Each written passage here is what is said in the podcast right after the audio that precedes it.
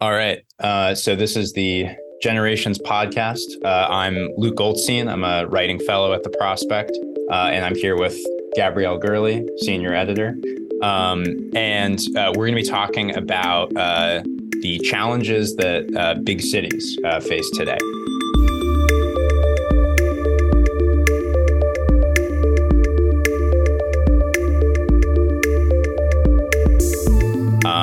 And so the, the reason we wanted to talk about this, uh, just, you know, for one, uh, we have the first major mayoral uh, race of the year in, in Chicago that's happening at the moment. Um, but somewhat, you know, kind of more more broadly, uh, you know, if you look at polling uh, for the issues that uh, most American voters care about, um, you're going to get pretty much across the board, you know, housing, job market, transportation, policing, education, transition to the green economy. Those are all at the top of the list.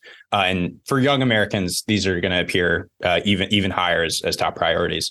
Um, so, you know, they're, they're, not exclusively city governments actually play a pretty outsized role uh, in addressing these problems. Um, and with congressional gridlock, you know, more or less all but certain to prevail under Republican control of the House, um, the next two years are going to be even more important for for state and local action, or that's at least uh, the thesis that Gabrielle and I are, are putting forward. Um, and, and, yet, uh, America's mayors have not been able to uh, really meet the moment. Um, for the past decade, many mayors of big cities have, have, left office with low approval ratings, pretty abysmal, actually, a cascading uh, crisis on signature issues that many of those mayors actually promised to fix housing, public transit, and education, which we'll be getting into later in the uh, later in the episode. Um, so in Chicago right now, uh, a tiny sliver of residents, about 9%, believe that the city is headed in the right direction. Uh, that's actually lower than the public's approval of Congress, which is a famously low bar. Um, in New York, uh, Mayor Eric Adams, his approval has dropped about 30%, 30% since he uh, came into office. Um, Eric Adams and London Breed in San Francisco, Lori Lightfoot in Chicago, just to name a few, they all have lower approval ratings than the the governors in their respective uh, states.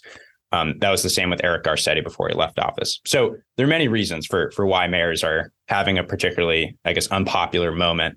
Um, some of them there, and perhaps some of them out of out of their control, as we'll uh, get into.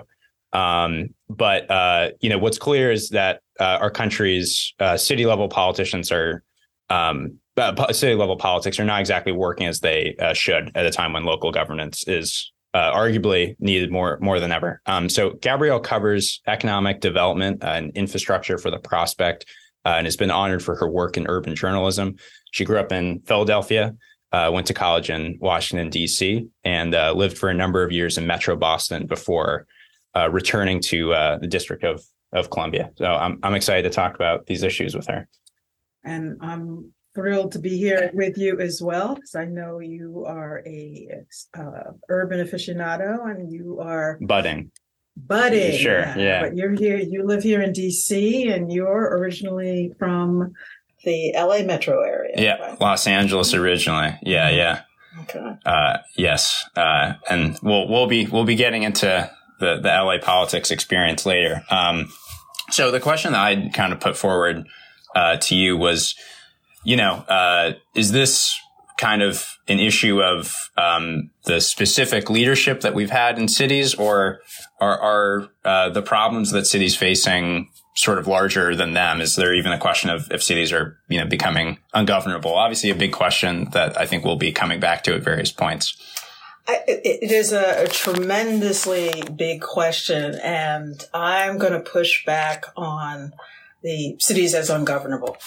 I think right cities are unique ecosystems. They are by definition large eco. Well, they range from small, you know, smaller um, jurisdictions to the mega cities, uh, what um, urbanist Richard Florida has called the superstar cities. Yeah. Um, but urban governing has always challenged leaders. If you go back in American history and look at some of the problems that cities have faced, they're very similar to what we see today. Mm-hmm. In the uh, 18th century, there were yellow fever epidemics up and down the East Coast, from Philadelphia to Boston, what we now call, um, which includes Washington Northeast Corridor. you know, every, every two, three years there was an epidemic. If you look at sanitation, there was a, a canal, a sewage canal running through Washington at its, at its founding. There were draft riots at the beginning of the Civil War in New York. Um, if you look at the era of, of European immigration in the late um, 19th century, the population of, of New York was doubling every 10 years from 1800 to the 1880s. There were tenements in, in, in New York. There wasn't, you know, there wasn't enough housing for the people that were coming in. There were homeless encampments during the Depression known as Hoovervilles, mm. which they very nicely named after the president who they blamed uh, the Depression on. And very relevant today. Yeah. Exactly. Yeah. Um, so these problems have always been with us. You've had uh, groups of people coming in, immigrants from Europe, African Americans from the South in two phases, the first and second Great Migrations after the first and second Civil War. You've had periods of corresponding white flight.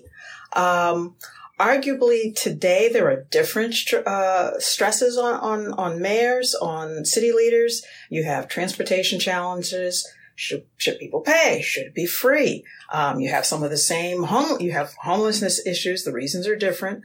Um, but you have homelessness, um, issues as well. And, uh, it, it's something the churn and the push and pull has always challenged urban leaders. Um, today you throw in crime. Well, you know, cities have always had, you know, the, the underbelly of crime to deal with, but not in probably the scope and the magnitude that we have today. Um, so city leaders have some of the same issues mm. and new challenges. To say that they are ungovernable, I think is a little bit of a stretch. Um, cities function every day of the week. It's only when these challenges kind of bubble up in, in different phases. Uh, if you have um, particularly heinous crimes, if you have encampments being cleared, you don't hear much about the successes on any of these fronts. Um, arguably, crime is is a challenge in progress. Um, uh, the problem is, as far as leadership is concerned, and what we're going to be talking about right. is when um, come in, particularly ones who haven't had uh, the direct experience, they come in with promises that they cannot keep on things like crime, mm-hmm. which is a much bigger issue than any one city can deal with. Transportation is, is a little bit different. Um, housing certainly is different still. Uh, but what they promise and what they can deliver are two different things. And most mayors don't get the scope of the problem until they actually get in and are able to open the books and talk with the folks who maybe have been in the bureaucracy for, you know, five, ten years and say, okay, Mr. Ms. Mayor, let me sit down. Now that you're finished campaigning, yeah. let me sit down and tell you how it really, um, how it really is. Right. Yeah, no, and I, I, mean, I think it's, I think it is important not to have a short-term memory about uh, just the scope of problems, which you know, may, maybe, maybe I do to an extent, uh, but um, you know, I think we'll get into the various uh, approaches, e- even if there have always been these kind of long-standing problems in mm-hmm. in, in, cities going back decades. Uh, uh, you know, I think we'll get into how each of them have the approaches they've they've taken to solving the problems today, and you know, maybe I, I might be on on some of them a little bit more critical, I guess. So, Gabrielle, I, I am, um, so I studied history in college, and I guess this is just kind of my inclination for things, but it seems like important starting point here also is the modern era of city governance, mm-hmm, mm-hmm. Um, really kind of at least starts with the decline of the political machines that used to be the, um, you know, the main mode of, of governance for actually, you know, most of our, our country's history at, at the city level. Um, so could you talk a little bit about that, sort of how the machines operated and, you know, kind of how they, how they came to an end? Well, the most famous machine in, in American history, um, obviously in American urban history, is the Tammany Hall machine in, in, in New York. And other cities had a variation on those themes. And it's interesting to know that the Tammany Hall machine uh, was created in, in, in 1789 mm. and, and evolved to be around for um, over way over 100 uh, years. Um, Tammany Hall stole money. There's, there's no secret that Tammany Hall was, you know, fundamentally corrupt. They stole yeah. money from city government. They fixed elections. Uh, they put people in power and they took people out of power. Um, they got, but they also um, did things for the people they served in, in quotation marks right. that government as we know it today was not doing. They helped get at least for white men at the time and, and, you know at its inception in, in New York, they got them the vote. So white men without property could vote. Um, people forget that property owners, white property owners for uh, decades were uh, the only people who could who could vote. Um, later on um, in the Tammany regime, particularly as immigrants started um, coming to uh, New York in in great numbers, Tammany was a social service agency. Remember, right. there was no there was no HUD, there was no uh, uh, you know Department of Health and Human Services. They um, provided social services. They provided food if you didn't right. have it. They provided jobs. All in return, there was a quid pro quo. You vote for us, and we'll make sure that you and your family, and, and if you've got people coming over mm-hmm. that you want to integrate into the into American society, we'll help them too, as long as you vote for us. Right. Um, they helped uh, put it, put together rudimentary minimum wage laws. Um, if you were sick or injured, they were the workman's comp.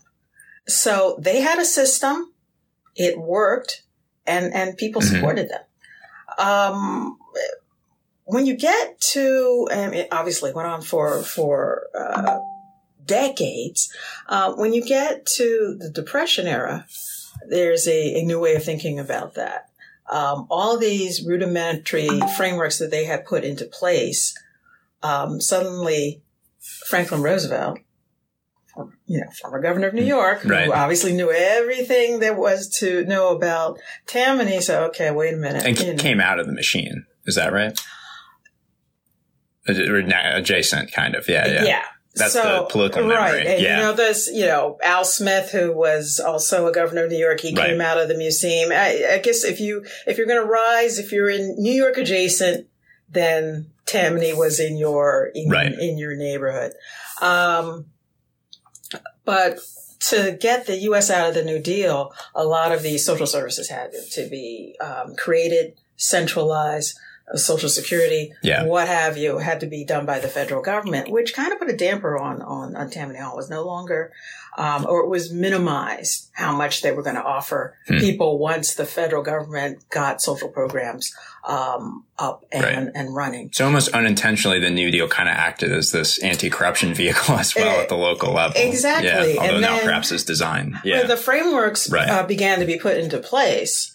Um, so you know you could go and get um, social sec- you know you would be put on social security rolls if you were white Right. Uh, that's it was a you know another early early problem. Not that Tammany was doing a lot for African Americans or later Latinos, um, but all of these services began to be more centralized. Yeah. Uh, the the problem for Tammany and and why it finally uh, you know slithered, I guess, out of existence is that you know you have the corruption Mm-hmm. And by the time you get to the second half of the uh, 20th century, that is just not something that politicians really want to be seen um, to be involved yeah. in.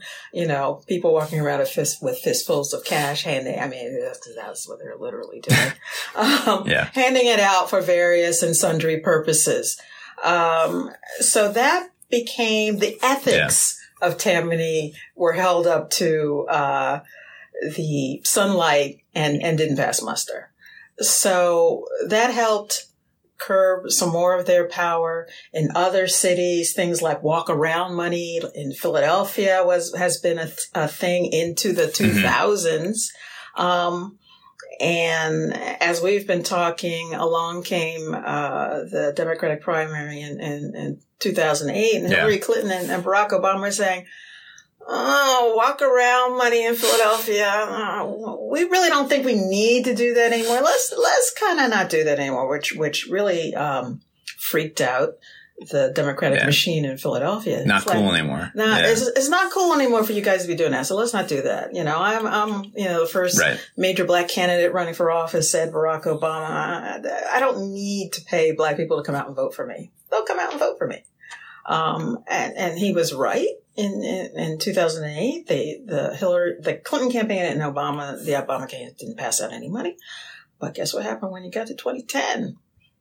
There was no more money coming Right. turnout did not match the tw- um, uh, 2008. So you could see where, in some cases, yes, we don't want to do that anymore. But in a place like Philadelphia, well, you know, it, it kind of helps. So you have these vestiges um, that still remain in some cities, um, and I know you've you've kind of seen that in, in Chicago.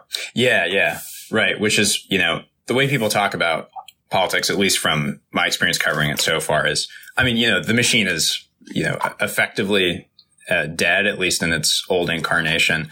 Although, you know, Richard Daley was, you know, part of the Daley line was still a mayor in, in the 2000s, right before Rahm Emanuel took over. Um, so I think in the same way with Fidel- Philadelphia, there are kind of these vestiges that, um, that remain. But I think more the way that people talk about it is it's still the kind of shadow that the machine era has cast over the city's politics. So, you know, as the Chicago mayor race is happening right now, there is a huge, uh, uh, issue that touches many of the candidates, which is that, um, Mike Madigan is actually on trial for a corruption charge, and he's one of the last kind of remaining kind of old, old school machine, machine figures. So, um, he is still with us in, in many ways. Um, but what you're saying is really interesting that there is this kind of complete inversion with city politics today compared to the machine, where the machine, the corruption was more or less kind of out in the open, but also the, the exchange and, you know, what you, what you were getting in, in return. Whereas today, I think more of the, the, the uh, corruption charges are about these kind of backroom deals. You know, it's Right. completely changed. The corruption has become professionalized, Right. if you will. Um, you look at cam, and what we see is in campaign donations. Yeah. That's where that's where it's morphed into. Um, and and what you're talking about in Chicago is is is still obviously very evident. Yeah. Um, and it, it comes to a head in, in sectors like real estate. There are Right. these backroom deals, this quid pro, pro quo. At least that's a perception. That is a perception of, of lots of voters. Um, and particularly when we talk about housing, that there are these deals being made that voters are not a part of.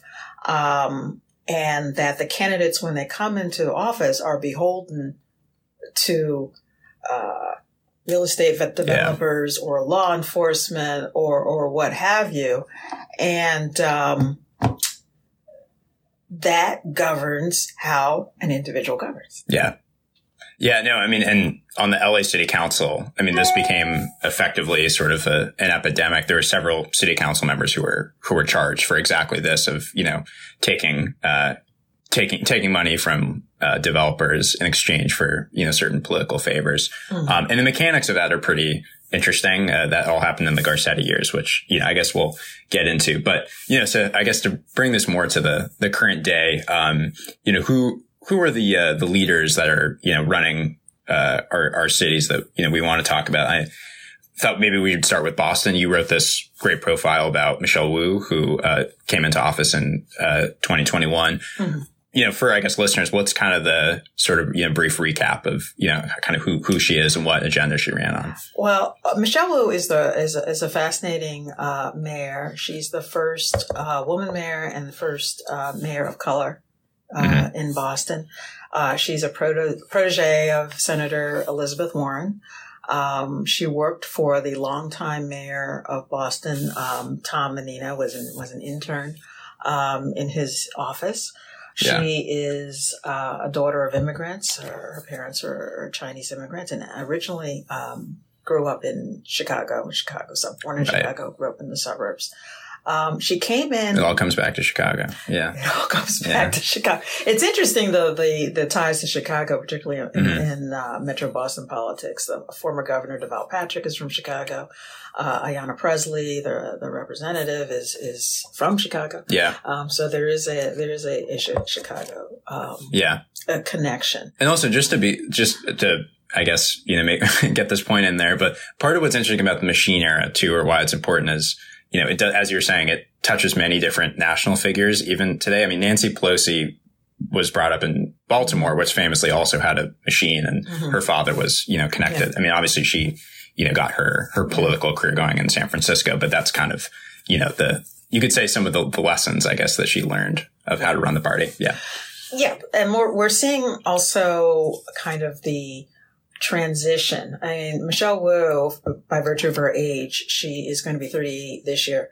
Um, is a transition out. I mean, you can't really, she's completely outside kind of the traditional, um, Boston power structure. Mm-hmm. I mean, she is basically antithetical to the traditional Boston um, power structure, which rankled a lot of interests in Boston, particularly in the real estate. I mean, she's basically, yeah. um, she's basically declared war on the real estate. I mean, I'm sure she would not hmm. put it that way, but she has come in with a very aggressive program to uh, confront the ex- exorbitant cost of housing in, in Boston, um, which is headed right. into New York, San Francisco unaffordability um, territory, which um, as recently as five years ago, you could, you would laugh if you thought, "Oh, Boston is gonna it's not gonna be mm. up there with with uh, New York." Yeah. So she's in there um, trying to wrestle with that, and we can we can uh, talk more about that oh, yeah. later on. Her housing approach, yeah. Her housing approach, but she's in a she's in a tug of war with the state government over housing. Um, as far as other leaders are concerned, um, Bill De Blasio uh, the predecessor to Eric Adams came in with a, mm-hmm. a very um, progressive, um, and he kind of worked out, you know, worked worked outside the the party, the Democratic Party. Even um, he was uh, not the favorite going in um, to his his um, first term, but emerged victorious um, on the strength of some of his proposals pre-K and um, pre-K for four-year-olds, 3K for three-year-olds mm-hmm. um, was one of his proposals.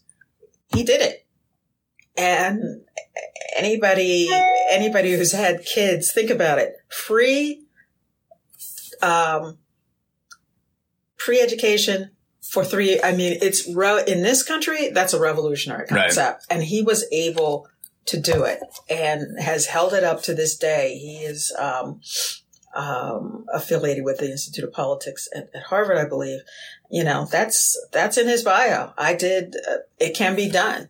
Um, he worked on minimum minimum wage issues, uh, fifteen dollars an hour. He worked with coalitions to to put that into um, to practice.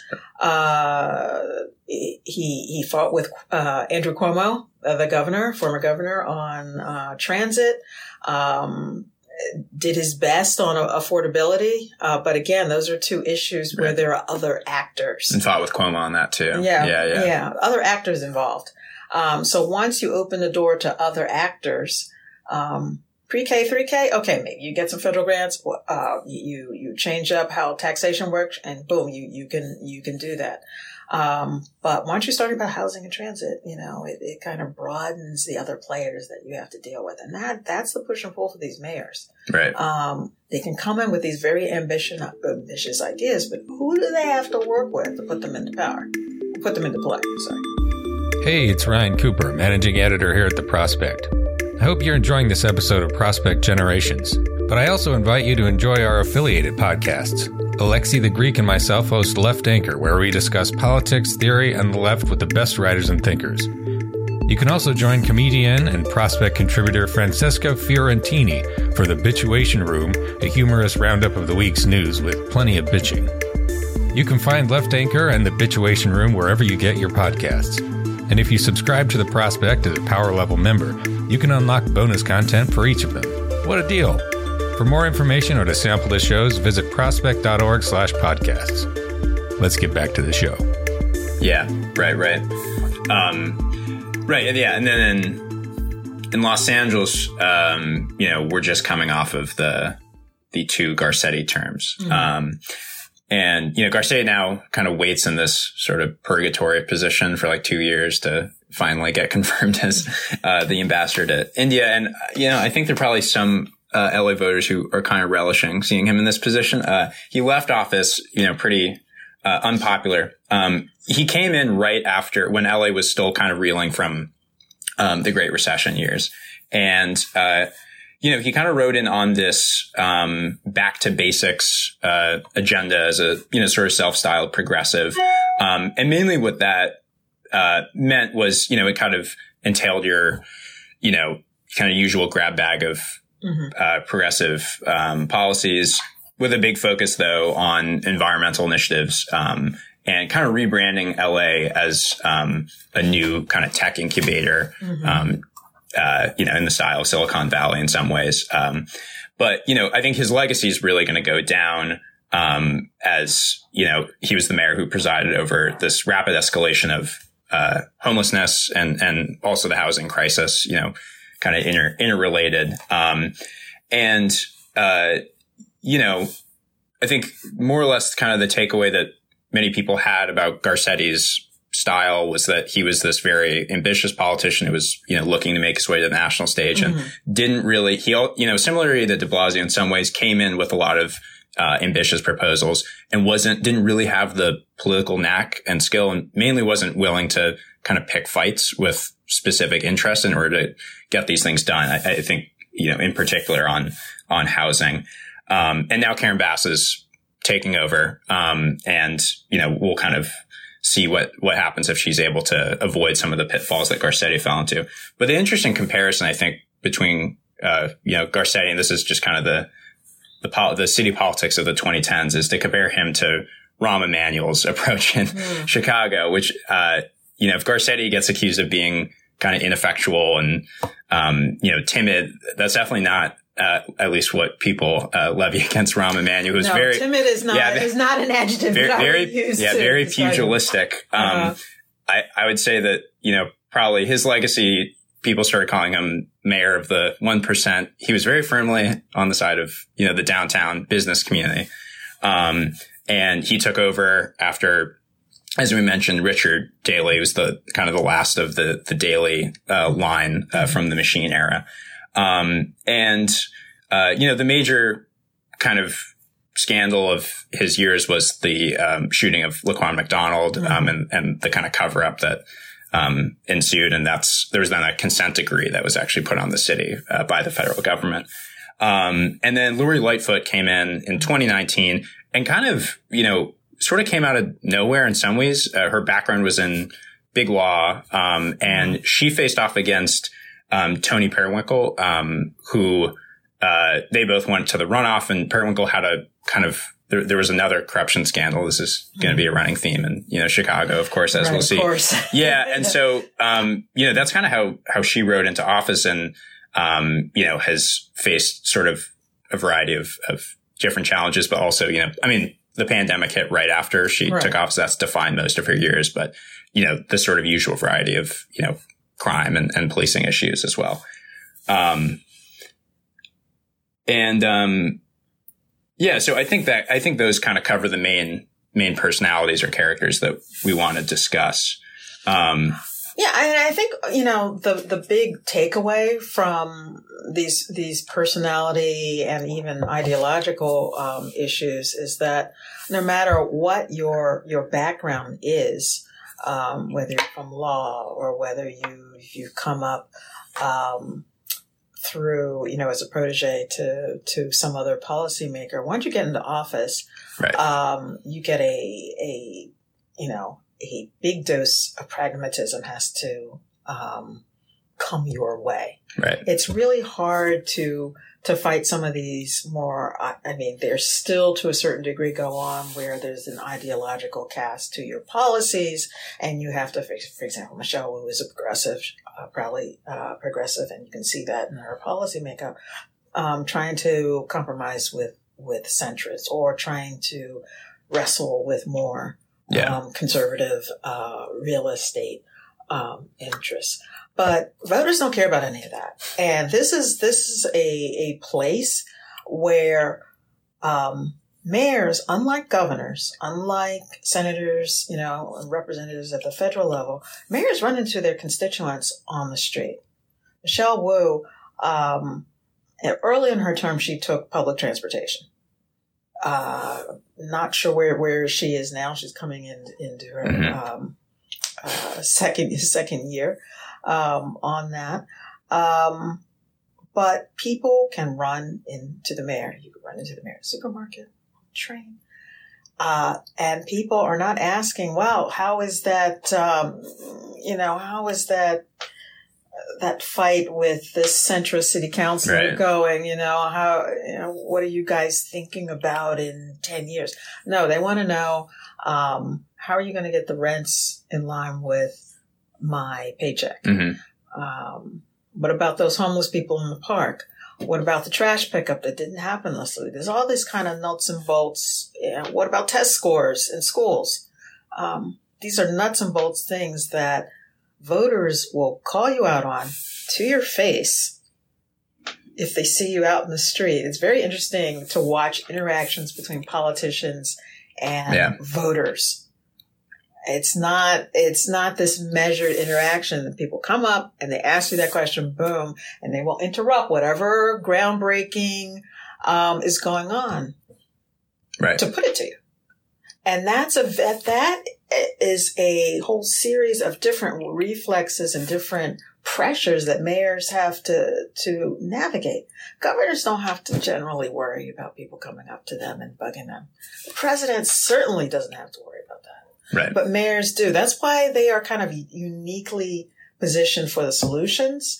Um, eh, to- they're set up to solve. They're also set up to fail because they're right there. Yeah. For voters to see what's going on. Right. Right. No, it is more bread and butter, I guess, and it is more unforgiving though if you if you don't deliver on, Well, on, yeah, I mean, you look things. at it's yeah, like yeah. it- it's the you know the um, approval ratings that you mentioned at the top. yeah. Eric Adams has not been in a year. His his approval ratings are are um, in the gutter. Yeah. because people perceive that he is not delivering. All they, they see, they see crime in the subway. They see trash on the, on the streets. Eric Adams is not delivering. Right. Eric, what do you got for me? you got nothing. Okay. And that's his problem. Eric Adams is probably already calculating, or he is already calculating, how am I going to get reelected if, if, if people are already mad, mad at me, not even a year in? Right. So this, this is, this is the, the challenge. Right.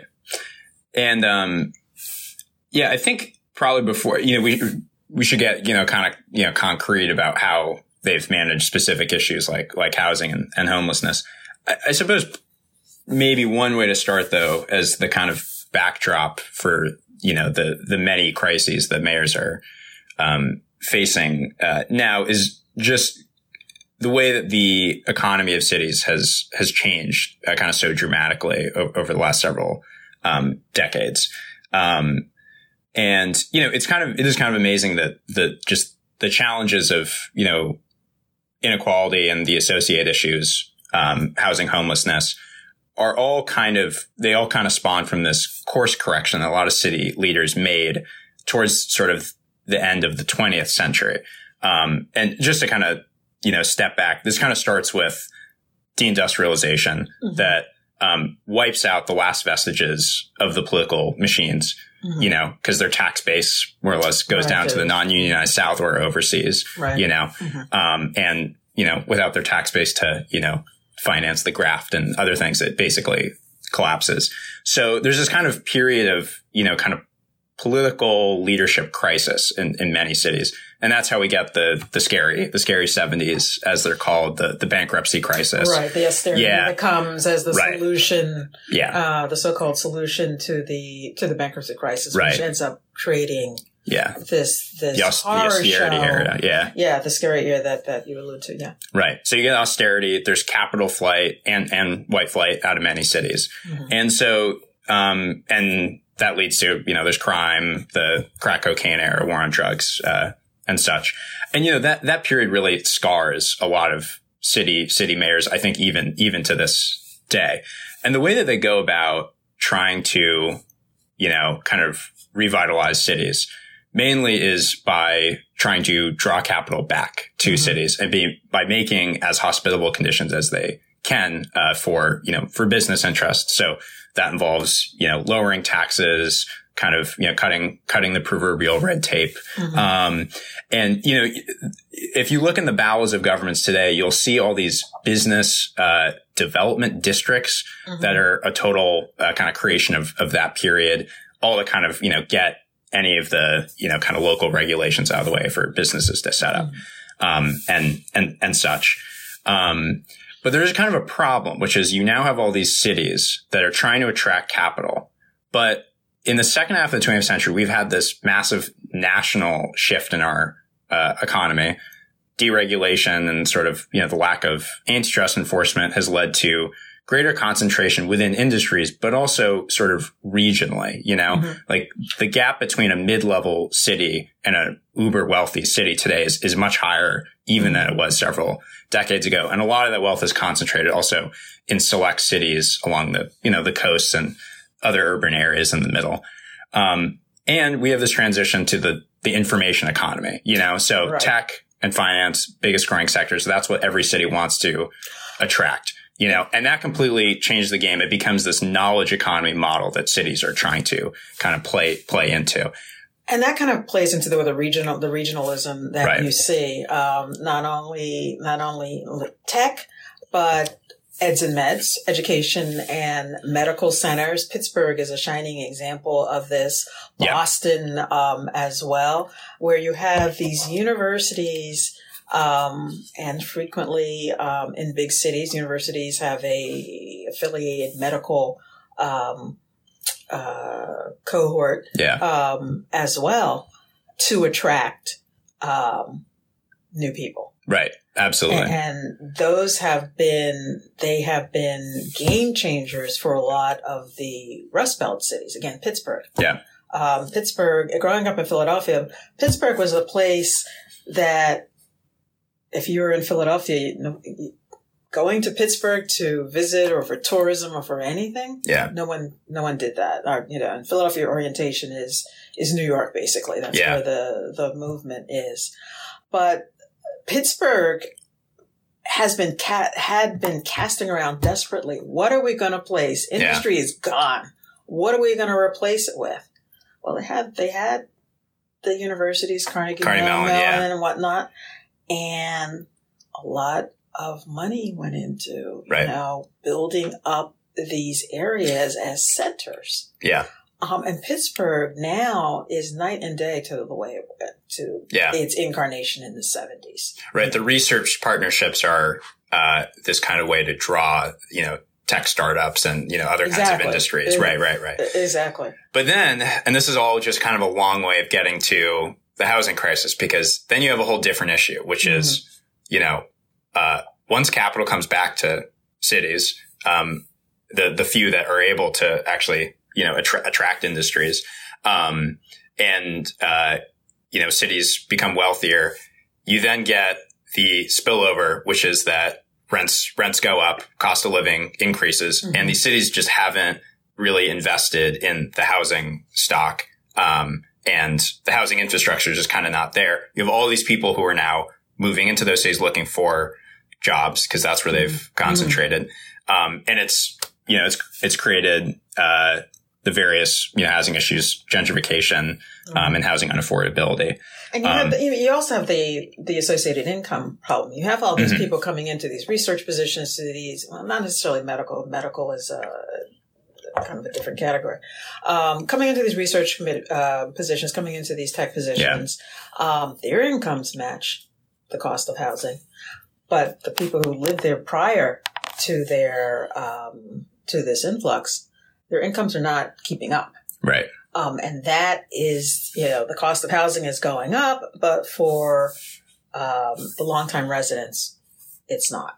Yeah. Um, particularly in the service sector, particularly even, you know, middle income people, middle income people are in a, in a really curious uh, bind because um, their incomes are stagnating and maybe they're sitting on a piece of property um, that they have or their kids are trying to get into uh, rental units um, but the incomes are just not they're just, Yeah. not, they're just not keeping up um, and the powers that be that are building housing uh, have a very different calculus Yeah, right. Yeah, there's also the sideline issue that what we've seen sort of in the last several years in particular is that there's now a lot of foreign capital that comes in and buys up Mhm. properties and it's just kind of sitting idle because it's being used to, you know, to stash the money and hide it from other authorities and such. uh, cities have to figure out what to do about that. I think they've Mm. tried in New York They- to do yeah, something, but I don't New know how York. Yeah, successful that is it's not been. that is not um, an issue that I have covered um, recently. I know that in Canada, in Vancouver, where there's been a lot of um, capital coming in from Asia, where Yeah. it has definitely the housing crisis has definitely uh, gone on to a degree in the Canadian cities as well.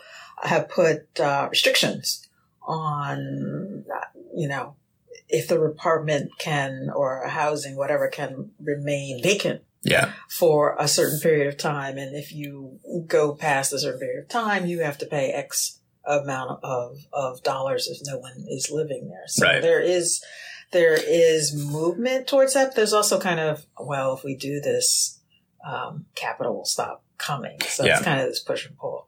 Yeah, right. And not going to fix housing issues writ large, but you know, I think is something that we're seeing cities try to turn to, at Mhm. least as you know, uh, at least one measure that that you could take up. Um, so yeah, I mean, I wanted to talk about what has happened in LA uh, with the housing issue. Um, you know, I mean, San Francisco falls into this category too. It's um, there's some distinctions, but you know, more or less, you know, they're they're dealing with the same structural problem, which is that California's become kind of the poster child of of the housing crisis for for the U.S. at least, because it has probably the most egregious Mhm. uh, setup of single single family zoning restrictions, which you know there's just massive sprawl in hmm in both those cities. Um, and you know what some people would say too is that you know after there's this huge growth and expansion post post war era, there's this period of kind of a degrowth mindset that took hold at urban planning hmm commissions and, and such. And so it's just, it's really difficult to, to build, um, new housing and, and, and developments because of these various land use and, and zoning laws on the books. So this has been the case for many, many decades now. Uh, so Garcetti takes office and he has a kind of broad plan, you know, Mhm. to try and at least, um, deliver certain rent subsidies for low income residents, try and do something about um, homelessness. And, you know, one of the major markers is there's this HHH proposition that voters actually approve. It's a, a ballot prop in 2016. hmm And, um, you know, kind of earmarks, uh, it's uh, just over a billion dollars, um, to try and build low income housing. And it gets caught up in the famously bureaucratic LA, um, housing authority. hmm Um, now the person who runs that is appointed by Garcetti. It's like his Okay. handpicked, handpicked person. Uh, so you would think that he would be more involved. Uh, To this day, this is six years later. I think there's only 2,000 of those units that were open and supposed to be 10,000. It's been far slower than expected. And the main problem, and you do have this across cities, is that you constantly run into local opposition. Sure. So especially wealthier neighborhoods, you know, they will, you know, basically kill any of these projects that the city Mhm. um, is trying to trying to put up. So Garcetti's response to this, when he um, you know runs runs into lo- trouble with local opposition, is he turns to this pretty specific um, authority that the LA mayor has. That uh, it- it's kind of it's, it's pretty unique. I don't think it's uh, used to the same extent in other cities, which is spot zoning. Mhm. Um, and more or less how that works is the mayor uh, can say for a certain designated area where you know they they want a development, you can void the local zoning land use restrictions Mhm. if you get the vote uh, and approval of the city council. So he starts relying on this extensively, um, and it's all for luxury, you know, high end developments Mhm. and it slowly kind of morphs into um, a kind of you know pay for play scheme and uh, that's when you get this FBI probe several years later into several city council members who are also taking dollars in exchange for votes on spot zoning and, and other other projects. And you know, I mean, there's something to be said. There's some housing people, uh, they, I guess they call themselves, uh, the YIMBYs that mm. think that, you know, just developments, any developments are fine as long as it ups the housing stock. Right. And, you know, the problem with the spot zoning thing is it's like, okay, you know, I mean, it is being used to create, I guess, technically more housing. But, you know, if you're a smaller developer or a medium developer, you're not getting in on this spot zoning system because, you know, you can't pay the big bucks really, you know, mm-hmm. um, or you just, you don't have the political clout to, to get the mayor to, um, to override local, local authorities. So you get, you know, big developments in more or less gentrifying neighborhoods. Um, and in terms of homelessness, just to kind of round this out, because Garcetti has, you know, hits these roadblocks, what they basically resort to is a local ordinance to just get homeless people off the streets. And there are all these kind of police roundups, more or less. And that's what he really gets yeah. kind of flack for the, for the most. Um, so how, I mean, how does that compare way, you know, way across the country or other coast to, to what happened in, in, in Boston? I'm sure there are parallels. I mean, this is, it is a national issue, but. Boston, again, as you mentioned in, um, excuse me, in LA, it's, it's very unique um, it's variation, but it's, yeah. it's very unique uh, to the thing. But the, the, the problems are, are similar. Boston has a notorious, um, notoriously dysfunctional planning system, planning in, in, in quotation marks. Right. And as, as I mentioned at the top, Michelle came in, uh, Michelle Wu came in to, to deal with this. So her first order of, of business was dealing with, um, the Boston Planning and Redevelopment yeah. Authority, which is this kind of uber authority, um, which is most famously mm-hmm. known mm. as being the engine of urban renewal. Uh-huh. Um, so right. she, uh, one of her first, um, and sorry, just and famously, as you or as you pointed out in your piece, though, you also need a substantial amount of state approval right? Of, right. Of changes, right. which seems like pretty mm-hmm. unique, I guess, to Massachusetts. Yeah. yeah. So the the right. three things that she wants to yeah. do is get rid of this development authority right. or change it, reshape it um, into more less development, more planning. Um, she wants to do something about the high cost of rent. Um, and she wants to, she wants an in on, on these sales, these multi-million dollar sales that are going on all the time. Yeah. Um, and tax, somehow tax those sales. Um, if you've got that kind of money, well, then you can pay us a nominal, uh, tax on your two million plus, um, dollar home. Right. Or property. Um, for all of that, to get any of those under her control, she has to go through the state legislature on Beacon Hill in Boston. Um, Boston is not, you know, Garcetti can, can, uh, you know, push a couple, yeah. some city councilors into room yeah, and yeah. say, okay, what are we going to do? Um, Michelle Wu has to go up to Beacon Hill and, and deal with rep- representatives who are across the state three hours away on the New York border or at the right. northeast, the northwest corner with Vermont. They don't particularly, they're not particularly interested in, in the problems of, uh, Boston. Yeah. And every mayor of Boston has to, has had to deal with this, why, which is why contemporary mayors have not been successful. The rest of the state does not care. They, um, the rest of the state, uh, got rid of rent control in, in Boston. Rent control in Boston and, and two other jurisdictions was put, put to a statewide vote. Yeah. So who put it to a statewide vote? The real estate community. Okay, let's get this to a statewide vote because we know we can go out to Pittsburgh, uh, Pittsfield, which is a city on the New York border, and talk them into voting, you know, sure, rent control, ooh, bad. Let's let's get rid of it. Um, so she's got these additional hurdles, and now we uh, there is a new governor, Maura Healey, mm-hmm. who's former attorney general. Um, now the articles are being w- written in the Massachusetts press about how uh, the developers now have a friend in the corner office, as the governor's office is known in, in, Massachusetts. So they're gonna they're gonna butt heads. Probably. They're gonna Michelle butt. They are going to butt heads most certainly. Mm. And I think the question there is, will the governor give Michelle Wu something? Hmm. I mean, now if if it's to my mind, it's not going to be any good for the governor for Maura Healey to put a kibosh on everything that Michelle wants to do, because then that puts the spotlight back on her. Yeah. Um, in some ways, maybe she doesn't care because it's Boston. The rest of the state doesn't care. Um, but by the same token, rent stabilization. Why should the state legislature be involved in? In I mean, traditionally, yes, it's involved.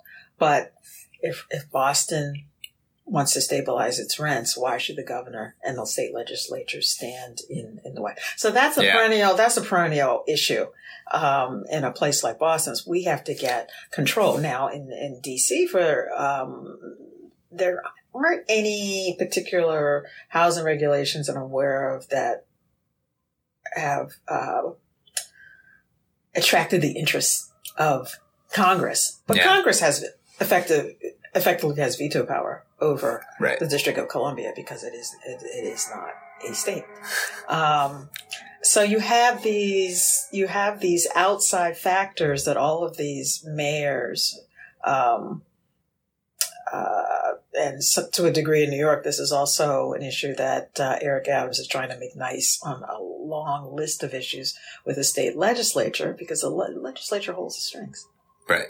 It's kind of incredible in the Boston situation, though, that just, um, I mean, there are these clashes on other issues in a state like California between, you know, rural legislators that conflict with city priorities. But it's kind of incredible in Boston that they just don't see the housing thing as connected to them because you would assume that their districts surrounding Boston are going to have some of the Well, spillover and displacement, you know? Michelle Michelle Wu is actually very shrewd. She is enlisting um, the smaller cities, particularly the gateway cities, which are the former mill mill cities, um, to be in her corner because the the spill out from Boston, the housing crisis is spilling out. Yeah. it's spilling out into central Massachusetts, it's north north um, eastern Massachusetts.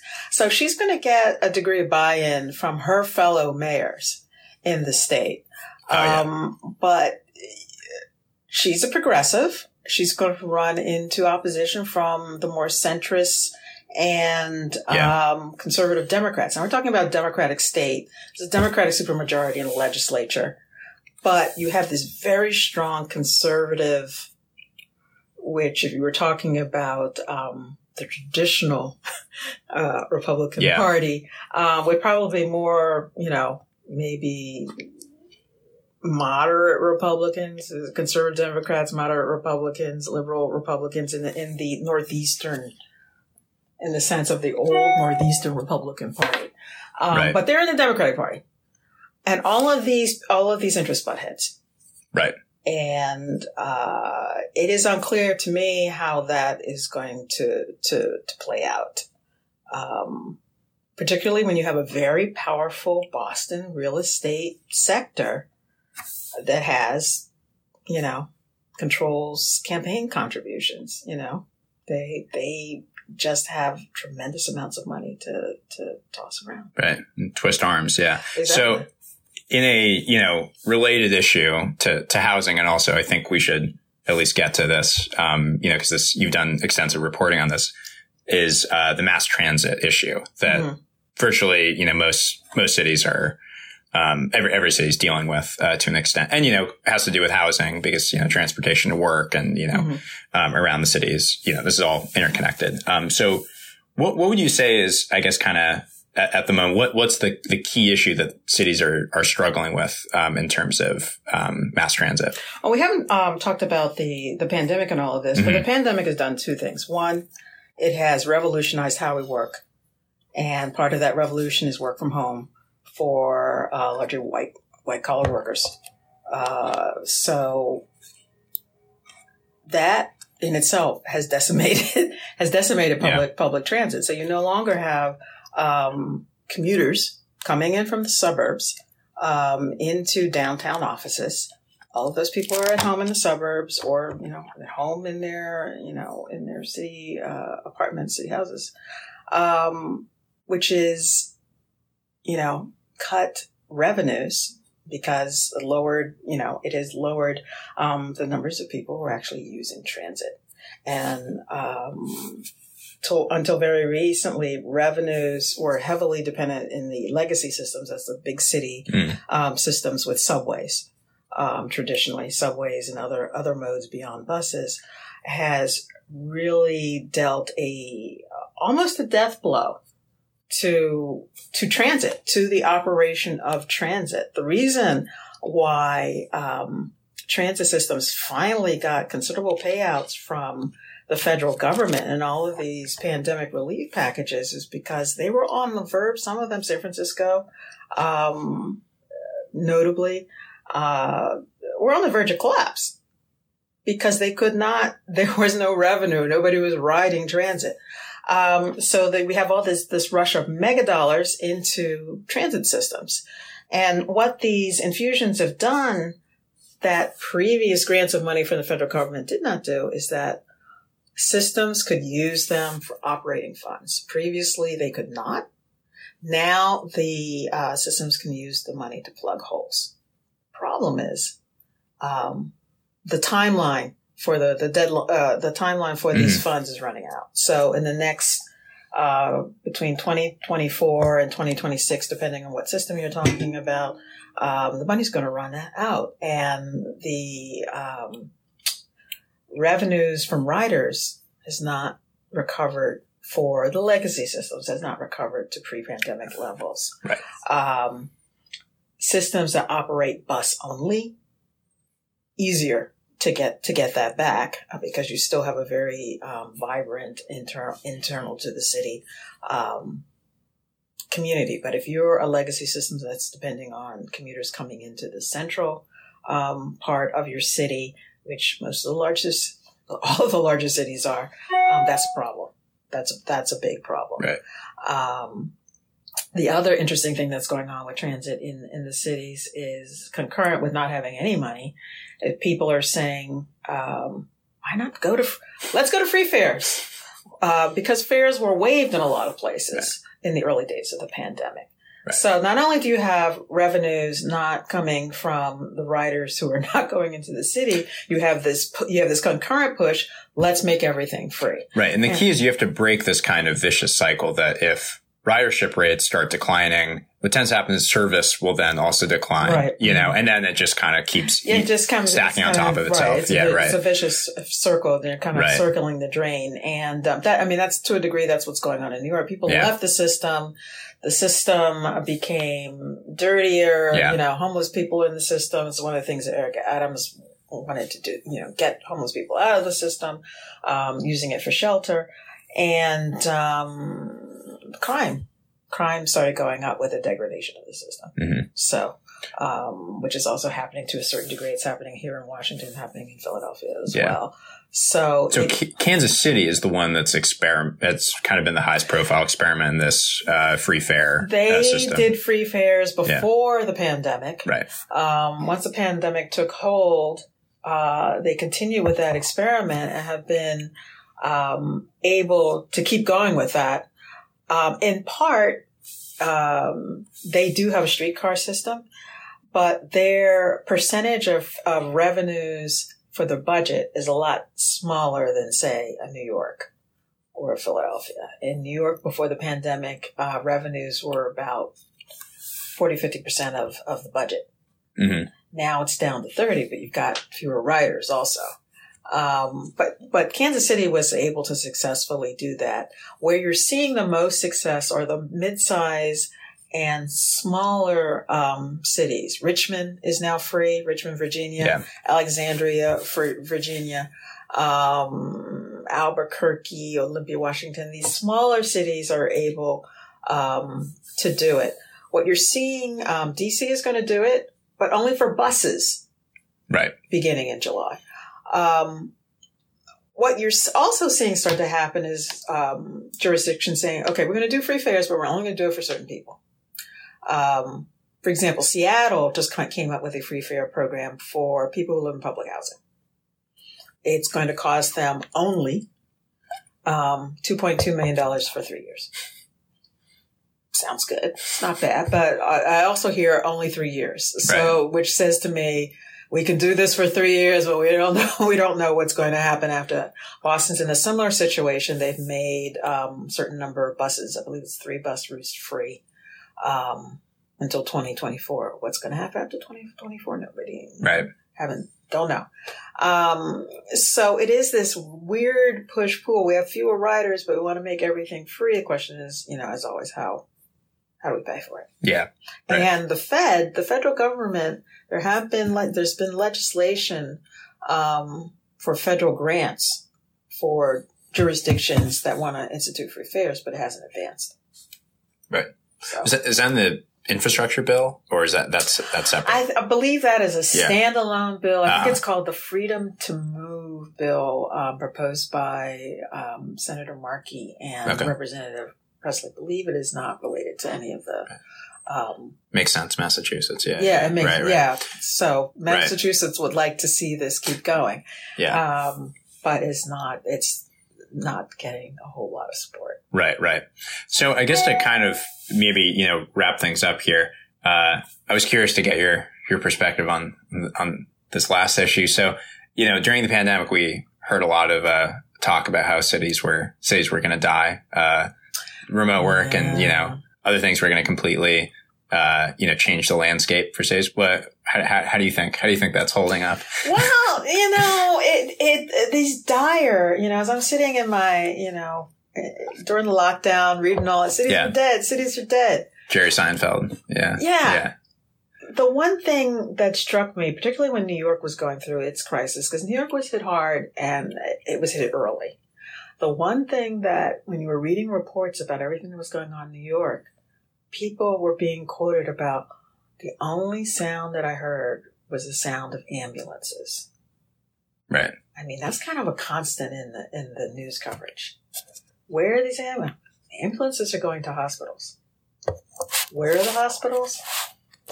In in the center in New York. It's in you know, it's in, in these large medical centers cities were basically American cities were kept afloat and to, to a degree the surrounding areas by the medical, you know, the medical facilities. People were not going out. They were not taking COVID victims out of the cities. They were coming in from just about everywhere. The medical establishment, I think, to a certain degree, these medical centers save cities um, transit. Who's riding transit? Doctors, nurses, other people. They were keeping, particularly in New York, keeping these things going for people who were connected to all sorts of functions at medical centers. So when okay. you think about it, how are cities going to collapse if the only place where you could treat these victims were the medical centers? Right. So it behooved mayors, we've got to keep transit open. We've got to keep these medical center, however we have to do it for people who, you know, that were also, you know, set up, you know, ride shares and however we yeah. get the personnel that we need to get to these centers, we have to do it. Right. And mayors really came into their own. I mean, Bill de Blasio, for all of his, um, you know, stones that get tossed at him, is I have seen the word trailblazer for COVID leadership attached to his name. Um, yeah. He's one of the few mayors in the Northeast who did not, you know, had a obviously brief shutdown of school. He kept schools open. Um, that's not usually not associated as, as, a positive thing when you start getting into the politics of, of COVID. There's a whole mess in Chicago. Yeah. Yeah. So, um, things kept going uh, na- support your neighborhood businesses. That's what people did. Okay, people are ordering whatnot. Uh, restaurants support your neighborhood restaurants. So city dwellers, even though there was a massive, again, uh, what I would call massive white flight, again out. Okay, that was very class based. It was the upper upper middle yeah. class who left. Everybody else, where are they going to go? They don't have a second or a third home. They were stuck. You know, stuck in the cities. Right. So people had to make it work. Streeteries came alive during the pandemic for people who had still had the disposable income. They weren't, you know, that people who had to get out um, wanted to get out um, to support their local businesses. Right. All of this seemed to be under the radar of those people who were saying who were proclaiming the death of cities. And so here we are on the in what we all hope is a moderating pandemic. Hopefully, will be someone will declare it endemic at some point. Um, cities survived. Now, people will quibble about the quality of that survival, um, particularly in the places where crime is just Yeah. um, gone off the charts. Um, but they survived. And the reason, the reasons I think are, are, are rather clear. And I think Right. cities will continue to survive. A lot of the population, the American population is gravitating towards cities. Everything is, um, when you look at the mechanisms that Americans need to survive, um, medical care, it's it's in the cities. Housing is is, is still a crapshoot because ironically you have to get outside of cities Yeah. to find your housing. Um, but I think the the death of cities was greatly exaggerated. Right.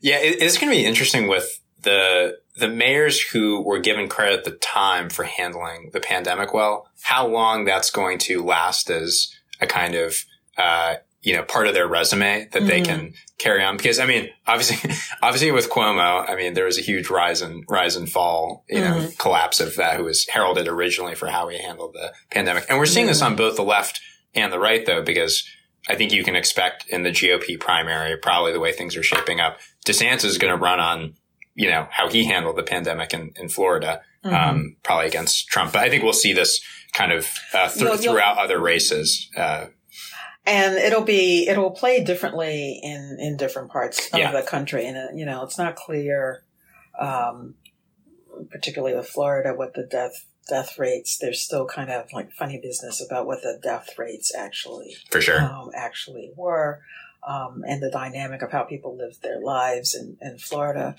um, whereas in the winter in the northeast during covid Right. you can't be out and about But I mean, Yeah. even like if voters are really going to care all that much uh, about that and, you know, in how in like the next year or something, you know, I think Americans, of the past. Uh, probably like a lot of people around the world where COVID hit hard, just Yeah. don't want to, you know. right. Let's get beyond COVID. Let's let's move on to our, our you know the next generation of, Yeah. of problems, and um, not revisit and rehash Yeah. what went on before. Right. Although we probably should, because there will be future pandemics, and how we handled this one, you know, hopefully the next pandemic can show some improvement. Although not, that's a different conversation. Yeah. Yeah. absolutely. Well, that's probably, that's probably a good place to, uh, good place to end this then. Yeah. This has been city great. survives. Right. City survived. Yeah. Thanks for, thanks for doing this. I, I learned, I learned a lot. Thanks for for having this conversation. Yeah. it's great. All right. it. Next time. All right.